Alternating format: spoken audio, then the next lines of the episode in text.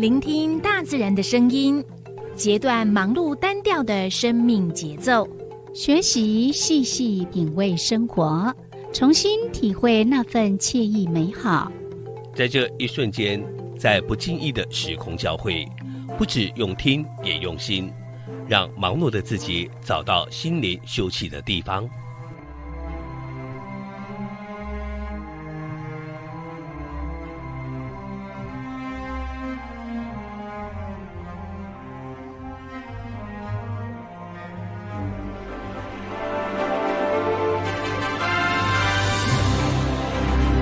燕声广播电台带您收集美好智慧，储备知性能量，让彼此拥有一颗关怀的心，翱翔在无限宽广的四维空间里。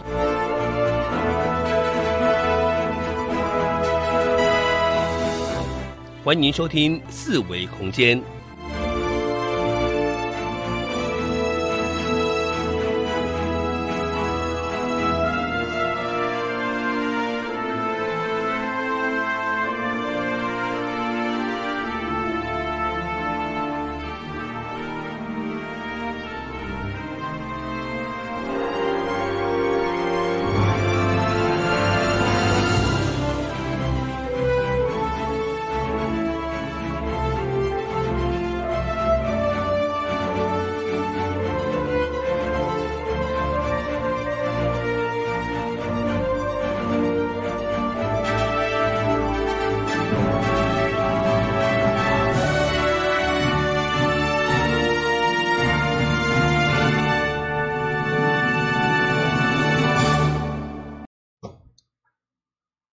听众朋友，现在这是燕声广播电台1044千赫四维空间。我小伟，我柔柔。今仔每礼拜拜五、拜六暗时6点到7点，就是咱四维空间的时间。拜五甲拜六的节目拢无同款。对，拜五是一起踩点去，拜六是微光咖啡馆。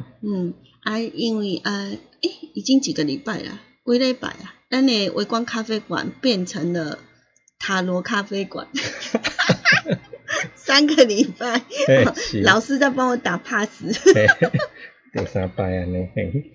好，那其实刚好老师的那个工作室，简称也叫咖啡馆，对。所以请他来当来宾，我觉得还蛮吻合的吼。是。我们上礼拜明天就是母亲节了耶。我觉得现在的妈妈都会自己出去玩耶。都会出去玩。对啊，像我阿布自己就出去玩，然后去那个他们就跟我婶婶啊，我姑姑啦，所有的女生呢就集合起来，然后到那个露营区去。然后自己。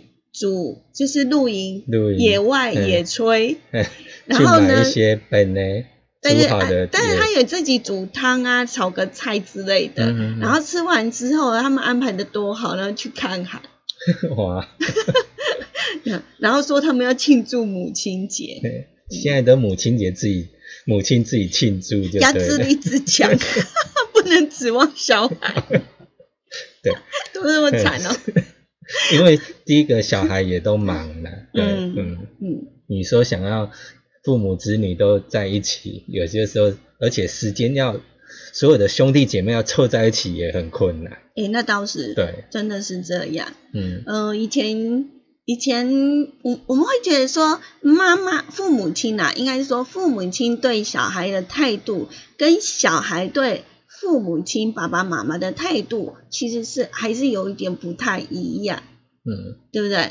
感觉父母亲对待小孩子就是因为我是大人，然后对于小孩可能我就是要管教你啦，或者多一点爱你啦。可是通常小孩子可能年轻不懂事，常常尤其是年轻的时候，就会对父母亲呢可能因为有所谓的青春叛逆期，所以就打着旗号就认为就是反对有理这样子，然后就会常常可能会跟父母亲呢，就是会有一点所谓的代沟吗？但是我觉得，像据我了解呢，父母亲常常就是在成为父母亲的时候，他们已经开始就是慢慢在学习，他们也觉得就是一种学习的过程。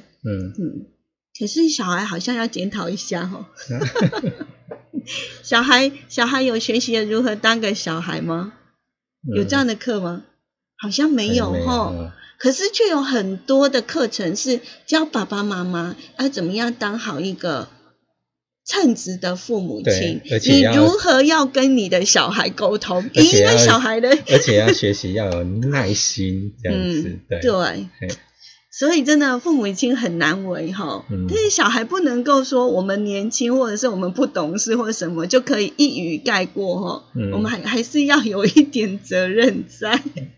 对，今天呢我们的微光咖啡馆呢要来进行的就是给父母亲一个抒发。不要这个小孩，没有啦。我觉得今天的题目非常有趣齁，我们先来进一下片头，然后再请我们的老师呢来跟我们大家聊一聊。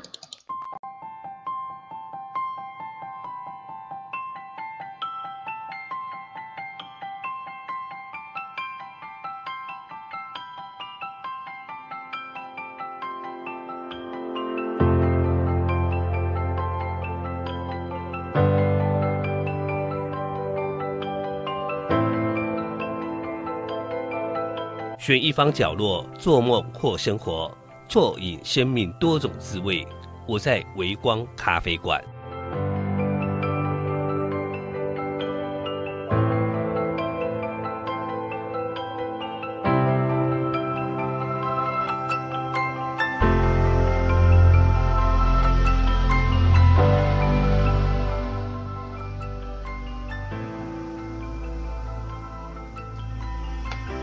现在是咱进行咱微光咖啡馆的时间，微光塔罗，变成塔罗馆这样子。一边喝咖啡，然后一边呢，来玩一下塔罗这样。那今天要请到的呢，还是大家的好朋友，我们的大家的好朋友，林一奇老师。大家好。那。林一奇老师呢？我们在上一次是在聊就是妈妈，对，今天要聊小孩，而且这个题目，来看一下题目，等一下，就是这个题目，我最不能忍受的小孩，来，一定老师。对，就是我们就顺应母亲节嘛哈，那我们上个礼拜已经有讲到母亲哈，那我们这个礼拜我们就讨论的是就是小孩，小孩要讨论一下。我最不能忍受的小孩，其实这个题目呢，不管是父母亲也好，甚至于是就像是呢，林一奇老师在他自己的 FB 啊，还有粉专啊，还有 IG 上面有提到过说，我们有可能呢去碰到隔壁的小孩，坐车的时候会碰到小孩，是，然后呢在公共场所买东西的时候还是会碰到小孩，那我们也会碰到一些我觉得爸爸妈妈很难为的小孩出现，对吧？对，所以就很想要知道到底呢爸爸妈妈心目当中他们觉得就是最不能忍受的是哪一种小孩？我觉得应该跟个性有关吧。对，怎么讲呢，就是说像罗罗也是就是过去有当社工嘛，那有时候我们服务案家或是当那个在个案讨论的时候，其实我们常常在讲那个小孩通常是一个案家的一个整体的一个反应，没错。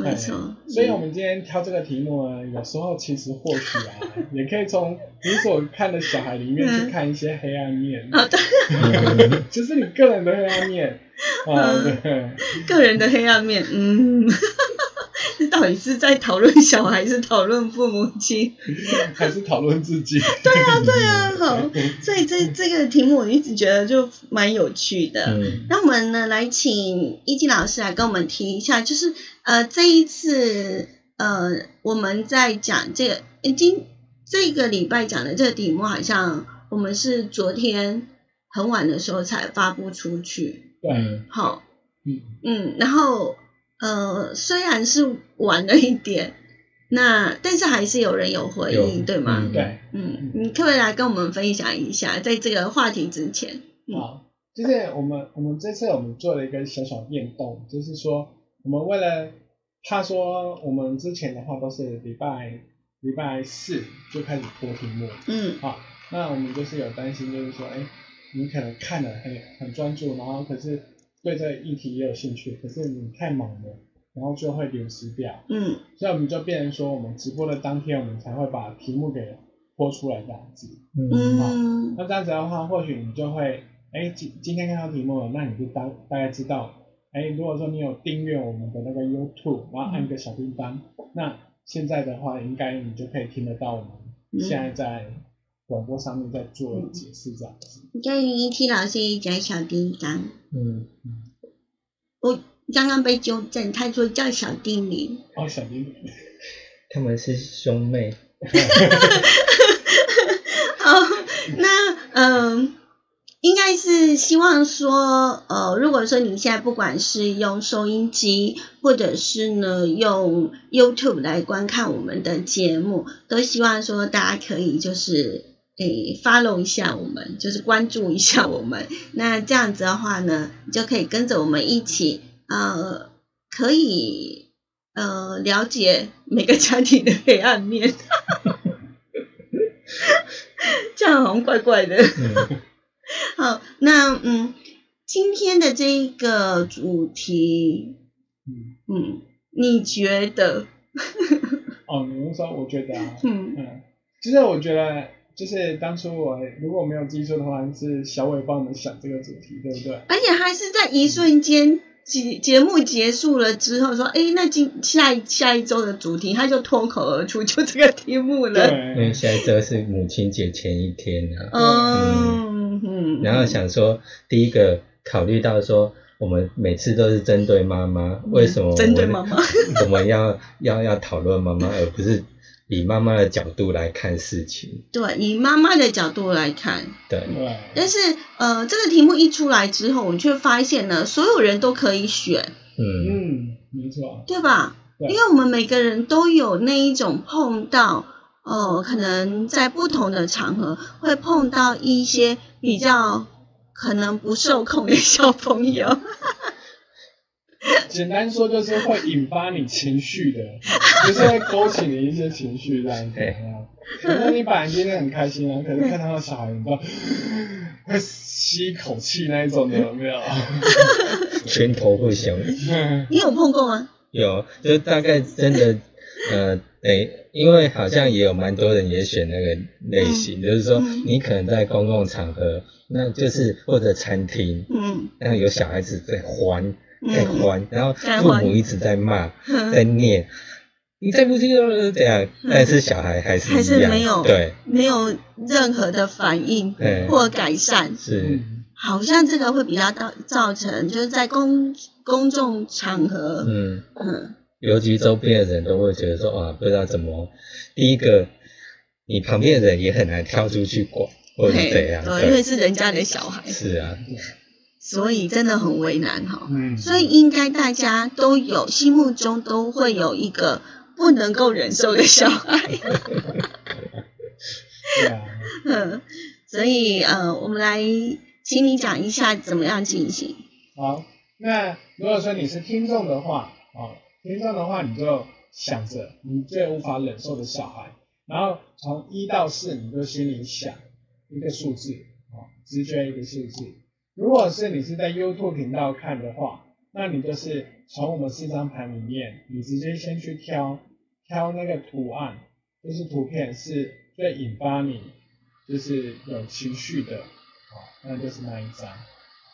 大家可以看一下。啊，那我们现在在进播音乐之前，我们再把那个题目跟图卡再修出来。那有1234，有走到1234，那大家再来做，在收音机的听众朋友就选以号码来选，那网友的话就看图卡来选这样子。OK。对。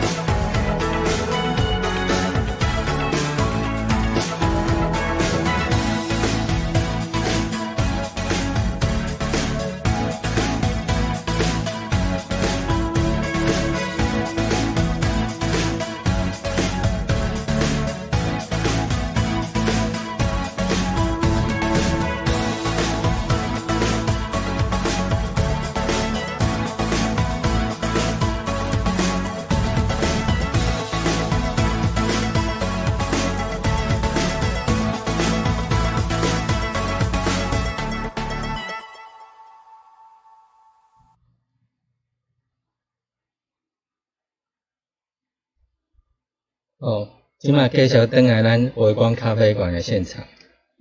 今天呢是特别邀请到呢我们的林一七老师，然后因为明天是母亲节，所以我们的塔罗呢今天设定的题目是我最不能忍受的小孩。好，那现在我们画面上有秀那个今天的题目，还有图卡，还有编号。那刚刚我们的一级老师有讲要怎么样的来选这个牌，那你再讲一次。听众的话就是1到4，想一个1、2、3哪个数字，浮出你心头。如果是在 YouTube 频道看的话，就是请直接看我们的图卡，然后就挑一个感觉会引起你情绪的。引起情绪的那一张牌吗？对，好那应该大家都选好了，然后我们就来开始解说，你要从哪一张牌？今天的话就是顺号吗？就顺着讲好了。好，那我们就从第一张牌，如果你选的是第一张牌，我们现在看一下它是显示的是什么。那收音机旁边的朋友，你如果刚刚浮现是1的话，那你就仔细的听一下。好多圣杯哦，是吗？这一张牌的话就是圣杯4。有一个人然后坐在树下，然后前面他一直望着前面3个杯子。然后呢在他旁边他的那个头旁边呢有冒出一个杯子这样子。可是可以看得出来他还是在看前面的3个杯子，然后但是他都没有理会旁边的杯子。这代表什么意思呢？有没有那种小孩？有，就是当你去超商，比如说缴电话费啊，或者是拿包裹的时候，然后有没有就是会撇过，就是不要啦，然后爸爸妈妈一直说回家啦，有没有？那个不要买，家里有没有？可是呢？然后或者是有没有一个炸鸡广告？这不是什么，这不是我要的。了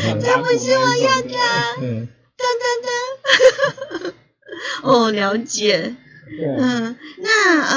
我其实会比较想要知道，就是选这张牌的人，既然已经知道自己最不能忍受这样的小孩，那在自己的那个心情上要如何去平复呢？我们碰上的这种小孩。就是说有时候说真的就是你会遇到一个小孩，就是他真的拿不到他要的，你就会在那边争吵，对不对？那你就想想看，当时你看到这画面的时候，你没办法忍受是什么？没办法忍受是说觉得说这个爸妈怎样，就才一瓶200多，为什么不给他买？然后或者是说这是怎样，就是那个小孩子为什么看到东西就一定要买，对不对？所以我们会有一些念头起来。对。那如果说你今天挑到这一张牌的话呢，或许就是你的一个比较黑暗面的地方会是就是说，那为什么你不愿意去花多一点时间去倾听，就是他的需求是什么？了解。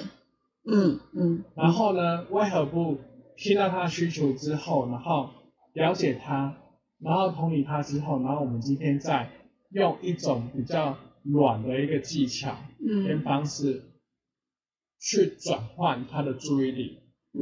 对，其实通常小孩子他会哭跟闹，通常是因为他觉得爸妈不知道他要的是什么。可是爸妈就觉得很烦啊，就是觉得是说我就知道你要那个车啊，可是我们家里已经一大堆车，你为什么还拿超商里面的车？对。那所以其实我们有时候哄小孩，最重要的是要懂得他的真正的心理里面需要的需求是什么。对。就像是我们以往就是说小朋友如果哭闹的话，那可能就是会有几种他可能哭闹的原因，开始找原因，然后解决问题。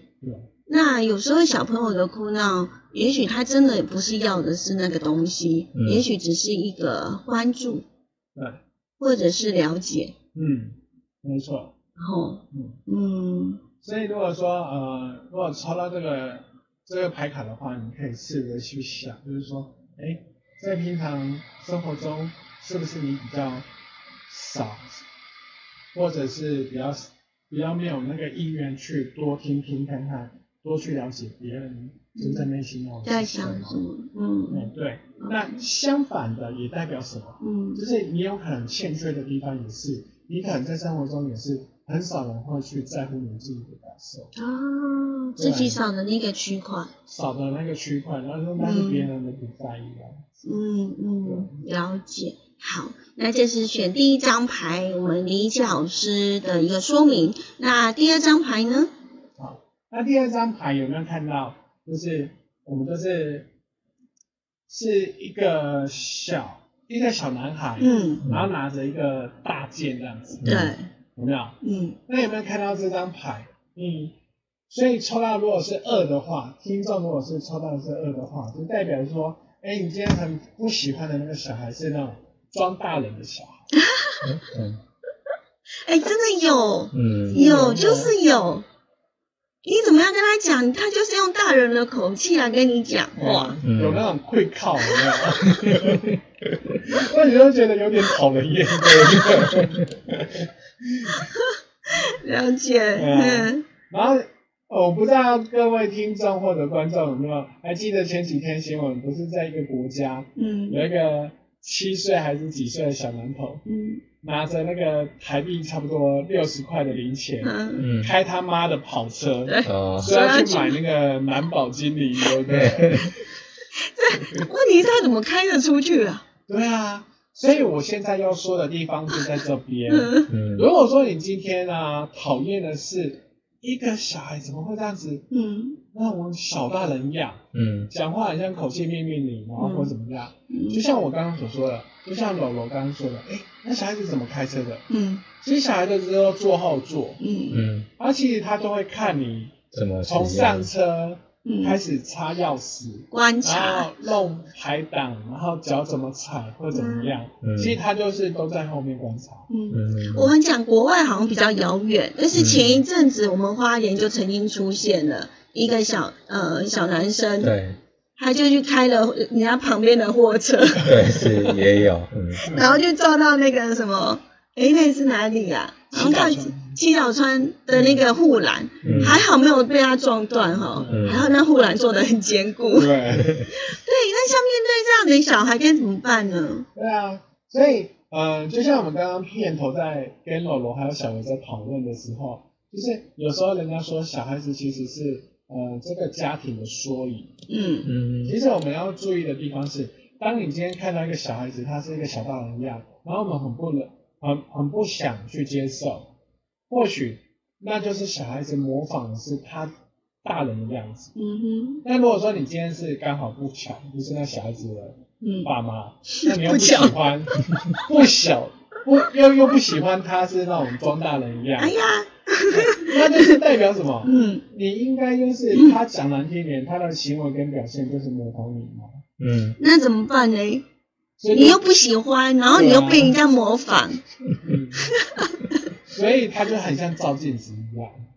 对。所以你的意思是说，就把小孩当作是记者？那我们还在检讨父母亲啊。搞了半天还在检讨，其实也不是检讨嘛，就是说我们会希望是说修正现有你的引起你的那个情绪面，然后我们来去看看，为什么会有这个情绪？对。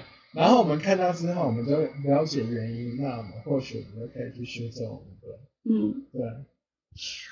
其实那是一种，我是觉得是蛮有趣的一个话题，我们来聊一聊。就是父母亲其实他在选这个题目的时候，他也许就是心态会不一样。那如果是没有结婚没有生小孩的，那他选择的哪一种小孩的话，其实他的感觉又会不同。非常。你选的是这一张第二张对不对？就是小大人的。那你是不是想一想，就是你平常是不是生活中都常常被压抑？比如说老板叫你做什么，做什么事，对不对？然后新来的一个小妹也叫你做什么事，哎呀，可是你还是怎样，哎，服服帖帖的，默默的就做了，默默的就做了，可是心里有没有？哎呦，怎么那么安心呢？对，啊，可是呢，你看到一个小孩，哎，这跟不是我家自己的小孩，然后又看到小大人，都觉得啊，这就偷鸭了，有没有？那就有可能就是，哎，你的平常的生活之中，或者是与人相处的关系上面，有可能就是，潜意识里面其实是这样不去做你的运行。哦，了解。然后呢，但是看到这小孩子，就马上呢，内心的那个投射，情绪投射，不能对老板，不能对新的员工，哦的那个投射就。投在那小孩子身上哦，原来是这样。然后就会很想用脚啊，把他踢啊，什么的。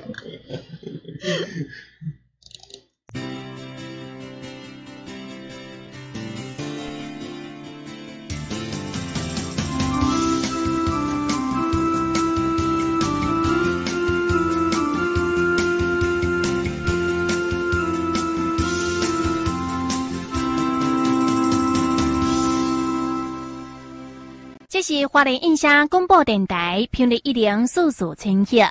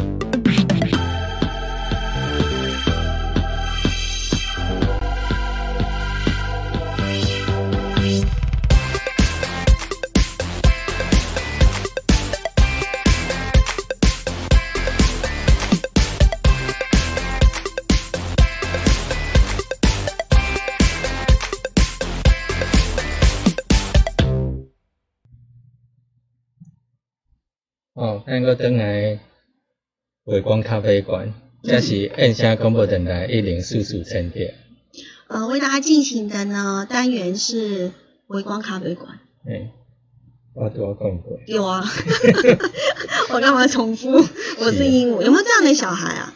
就是你讲什么，然后他就跟着你讲的。有吼好，今天呢，我们呢特别邀请到的来宾呢是我们的林一七老师，那要跟大家做的这一个塔罗的，要抽黑暗牌这样子。好，这个题目是我最不能忍受的小孩。我们刚刚已经讲了第一个跟第二张牌了，那如果收音机旁边的你选的是第三张牌的话呢，谢谢大家仔细的听我们的老师来做讲解。来，我们的第三张牌是，好，第三张牌的话，各位有看到，就是一个也是杯子哦，然后这次的话有7个杯子，哦，那有没有看到就是人物的部分，它出现的是一个欧妈妈的这样子，好，然后那杯子有没有看到？每个杯子都有装不一样的东西。对，好，好。那如果说你是选择好第三张牌的人，或者是说你是看图案选择一张牌的人，就代表说你最讨厌的那个小孩就是那个，就是什么都是3分钟热度的。有没有？比如说，他一下子要学钢琴，一下子要学直笛，一下子要学打鼓。那你家有没有跟乐器行一样？什么都来一个。对。那如果说你是在外面啊、超商啊，或是什么遇到小孩子，比如说你去公园坐，然后突然就有一个胖胖的小男孩抱着球，然后就走过来，然后突然就问你，你有没有在玩什么游戏啊？你有没有在玩战斗陀螺？你有没有看过什么卡通啊？那你就在那边滑手机，就觉得好烦哦。可能就上到一半，现在休息时间出来抽根烟。本来是想要放空的，对，就人家一直丢问题给你，然后一直问你问题。对，可是我们现在讲累积讲到现在是第三，他们3种类型其实都很讨厌。没办法，我今天列的4种都是你不能忍受的。真的，这种怎么能忍受呢？真是好烦哦。那如果家长选到了最不能忍受的小孩是这样，然后自己的小孩又是这样的话，怎么办呢？对啊，好，那如果说我们现在从家长面来看，对，因为我们出发点就想说母亲节可以让自己看一下吧。对。好，那如果说你是自己的深呼吸，一下。好，那如果说你是家长，如果说你的小孩是这样子，像我刚刚说的，家里要什么有什么，因为一下子想要学直排轮，一下子要学学那个直笛或钢琴这样子，对不对？什么都一应俱全都有。那你是不是要想一下，就是说，你自己本身是不是也？是做什么事都是3分钟热度，又开始自我检讨了呢。我跟一七老师对小孩还是比较好的，没有啦，没有啦，就我们可以从我们引发的情绪可以看我们自己嘛。对啊，那如果是的话，那你就想想看，那你干嘛讨厌小孩？为什么都是3分钟热度？也许是自己3分钟热度嘛。所以才不能够忍受3分钟热度的小孩吗？对，但是这很吊诡的一个心理机制是在哪里？就是当你启动的梦想，比如说像我常常启动的梦想，我要减肥，然后就看到那个电视频道就说拿一个东西，只要是每天这样子几下就可以瘦一公斤，很轻松的这样子。这么轻松，我这次一定要认真减肥，所以我就。怎样就定了那个东西了。可是你今天虽然只要3分钟100次，你就可以减1公斤，有没有很简单？可是说真的，你做可能1天、2天、3天，可能就那个东西就丢旁边。对。所以你可以去思考，自己是不是这样？可是另外一个心理基准是什么呢？其实你会觉得会期许一个更好的自己。但是呢，你做事。才会去买那么多东西来去满足自己，没有追求更好的自己。然后所以就会有很多的那些附属产品在那里。附属产品，好，了解，好，所以这是我们第3章的这个不能忍受的小孩的小孩类型。好，那我们赶快来讲最后1章。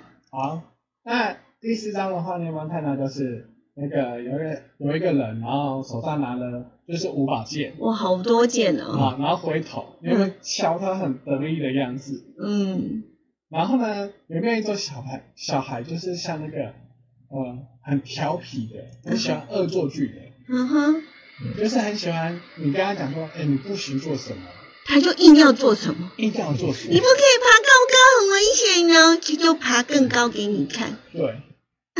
然后或者是说，晚上要睡觉了，你就跟爸妈，晚上要睡觉了，好，关灯，然后你就把灯关掉了。他是不是又爬起来？灯我要自己关，有没有？然后但是后来呢，灯关掉，好，把灯打开之后，我说好，那你自己去关。可是他说不要，我怕暗，真的很讨人厌。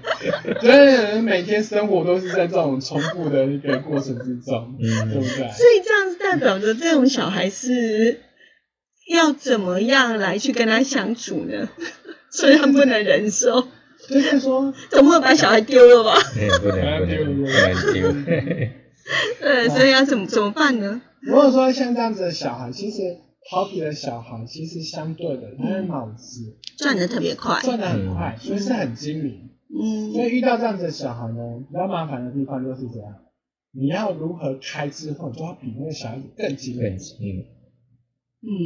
对，其实人都是有习性，那精明的人也是有习性，你就是要了解到他的梗跟他的痛调，然后就是顺着他的毛去摸这样子，然后就比较可以去处理那件事。那如果是抽到这张牌的父母亲呢，你就换另外一个角度想。为什么就是小孩子的精明，然后其实都是反复每天上演的都是相同的事。那你有没有想过，你为何要用一样的方法去面对小孩子？所以尝试着不同的方式来去处理他同样的问题。对，然后所以其实这是一个挑战，就是其实他因为他了解你，然后他才去做这些。因为小孩了解你，对，小孩其实是超会看人脸色，因为那是一种，那是一种与生俱来的天性。我们小时候都很会看人，然后哪个最疼我们，我们就是会，对，是不是？我觉得它是一种人生存的本能，没错。所以啊，如果说有一天就是。幼稚园老师可以跟妈妈聊天的时候，你听幼稚园老师讲自己小孩在幼稚园的状况，你绝对不相信，那怎么可能是我小孩？是不是认错了？就是，对，就是。但是他回家呢，很快又变一个样，对，没错，对，又变得又不是，像。幼稚园老师觉得那个很乖巧很懂事会帮忙老师做事的一个小朋友所以小孩不要以为他小，不要以为他不懂，其实他的感受度是最强的时候，不管是在颜色或者是心理他其实是蛮敏感的，所以我们常会说小孩子是非常敏感的，不要说他好像无知啊或不懂，事实上他的感受就很敏锐的都放在心里，非常直接的。对，好，那纵观的这4个最不能忍受的小孩，要不要来给点建议？如果我们选择的刚好是自己不能忍受的，不管是哪一个类型，那我们自己是就像你讲的，他可能是挑这个牌，可能是挑到自己的黑暗面或者自己所欠缺的，有没有给点建议给抽牌的人？好，那我们看一下哈，我们再重新复习一下。如果是第一章如果说你抽到的是圣杯4的话，就代表说，你要去多观察跟多听一下，就是他人的一个需求是什么。嗯，对。那如果是第二的话，就是就是小大人的，那你就要平常看一下，就是很多的学习是在潜移默化，是以身作则。嗯，所以你就是以身作则很重要。嗯，然后第二个部分呢，就是说，如果说你不是自己家的小孩，那你可能要想看，你平常是不是有很多东西都被压抑，嗯，所以你才会看到那样的小孩就会跳出来，会俩公的，会俩公的，对。那第三个呢，如果说圣杯七的话呢，那这一张的话就代表就是说，你做事是不是很多就是三分钟热度，嗯，那你对自己虽然有很多的期许，那你要不要要求自己可以说让自己更能够去坚持，才可以变成不一样的一个人。对。那最后一张呢，第四张牌呢，就是宝剑七。宝剑七的话，意思就是说，如果你遇到感觉那种很淘气，然后很狡诈的小朋友，那你就想想看，如何从他的狡诈里面发现一个规律，然后让你产生一个更高的智慧，然后来去应用它。嗯，好，今天非常谢谢我们林奇老师呢来跟我们解说这四张牌卡，也希望呢透过这样的一个抽牌卡，可以让你呢更了解自己的小孩，更了解你自己内心的那个小孩。谢谢一金老师。好，也祝各位母亲节快乐。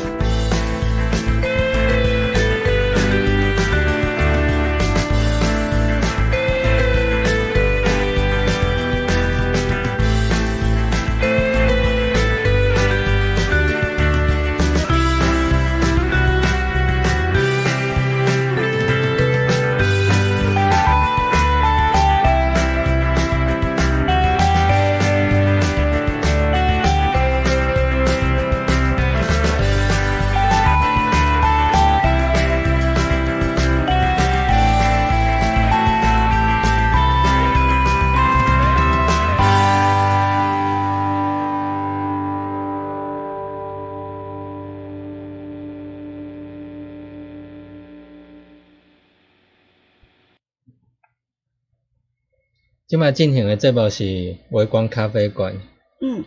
每个礼拜五、礼拜六的晚上6点到7点，在 AM1044千赫为大家进行。我是小伟，你小伟，我小柔，柔柔，好，我是柔柔，我是娇娇。那在礼拜六的这个时候呢，为您进行的是微光咖啡馆的单元。那今天是特别邀请到我们的017老师来跟大家呢来做一下有趣的塔罗。那其实从这个抽牌卡当中，不仅仅也许可以协助我们看清问题，也可以呢让我们更了解我们自己内心的可能没有想到的，或者是还没有整理出来的东西。对，除了讨厌那个小孩外，检讨自己这样。回归，因为你讨厌，你绝对是有你的理由嘛，不然你没有理由，你不可能莫名的就讨厌他嘛。对，以前好像真的听有人讲的说，你有些我们会嫌恶某一个人他的个性或者他的行为，可是有些时候是反观过来，反照自己，好像自己某种也有一点类似这样子，自己本身的话，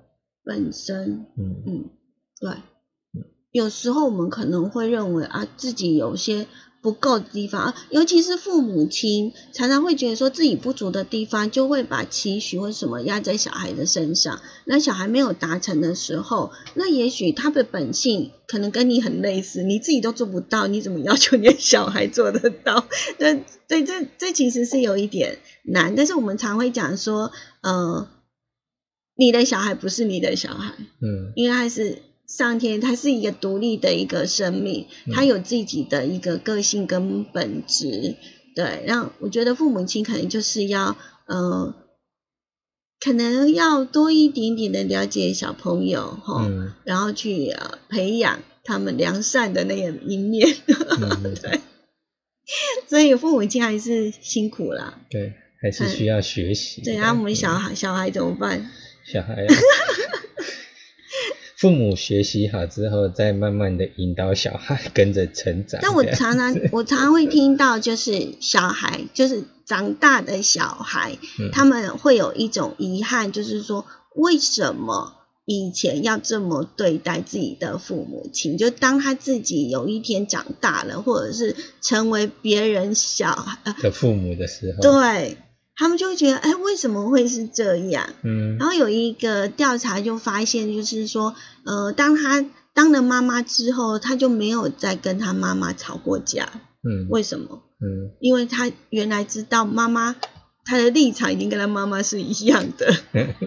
就为什么要等到那个时候才来那个？对啊，所以不管如何，我还是觉得，很多时候多一点点的心，多一点点的了解，那你们的爱就会变得更靠近一点。明天呢是母亲节，就是祝福全天下的母亲，母亲节快乐，母亲节快乐。另外我也要祝呢单亲的爸爸们，因为他们可能是身兼母职，也是很辛苦的，当然也是还有那些隔代教养的阿公阿嬷，其实现在尤其是花莲蛮多的，对，这些都很辛苦。其实只要你有用在照顾小孩，像可能以前我就是可能姑姑啊、叔叔啊有帮忙照顾小孩，其实都可以同样都是妈妈，真的对。所以呢，那就要祝福所有人都母亲节快乐了，记得要有一颗爱的心哦。拜拜。